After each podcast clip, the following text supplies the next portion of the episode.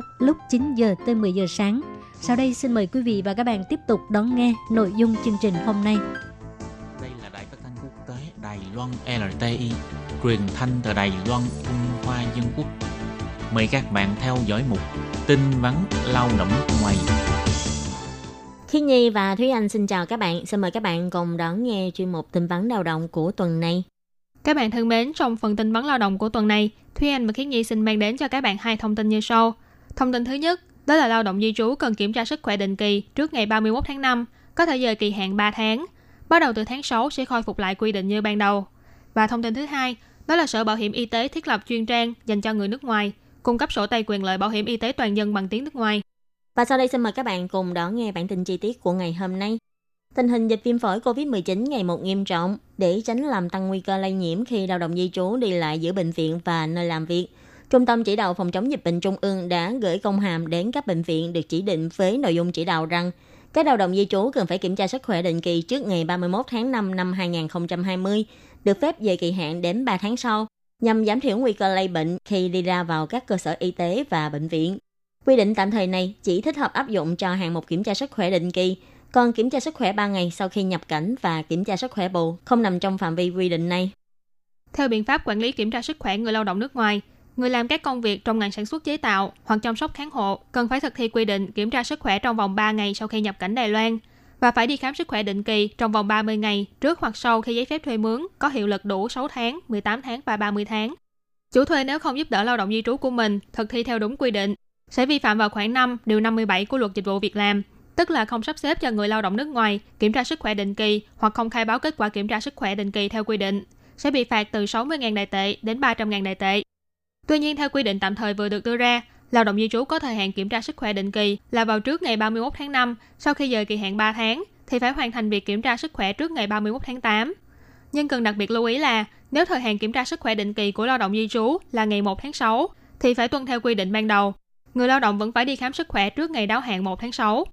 Sở Quản lý và Kiểm soát Dịch bệnh bày tỏ, quy định tạm thời này chính thức được áp dụng và cũng có thể sẽ điều chỉnh tùy vào diễn biến của tình hình dịch bệnh trong tương lai.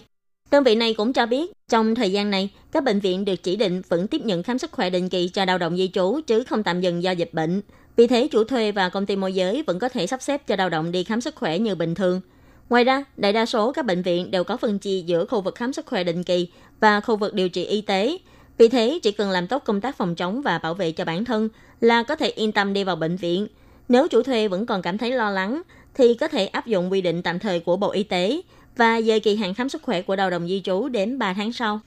Và sau đây là thông tin thứ hai. Để lao động di trú và chủ thuê tiện lợi hơn trong việc tra cứu quyền lợi y tế trong phạm vi của bảo hiểm toàn dân, trên trang chủ của Sở Bảo hiểm Y tế đã cho thiết lập chuyên trang mang tên Quyền lợi bảo hiểm y tế dành cho người nước ngoài, cung cấp những thông tin liên quan về quy định của bảo hiểm y tế và hướng dẫn sử dụng bảo hiểm y tế cho người dân bằng nhiều thứ tiếng. Truy cập vào chuyên khu này có thể tải xuống sổ tay quyền lợi bảo hiểm y tế toàn dân bằng tiếng Trung, tiếng Thái, tiếng Indonesia, tiếng Việt, tiếng Anh và tiếng Nhật. Chủ thuê và các công ty môi giới có thể tải và in những sổ tay này hoặc tải xuống các thiết bị di động như điện thoại và máy tính bảng để phục vụ cho việc tuyên truyền cho lao động di trú. Ngoài ra tại các cơ sở chi nhánh phục vụ trực thuộc Sở Bảo hiểm Y tế trên toàn quốc cũng có cung cấp sổ tay này cho người dân cùng đọc. Nhưng do số lượng bản in có hạn, cho nên người dân chỉ có thể mượn đọc tại chỗ chứ không được mang về.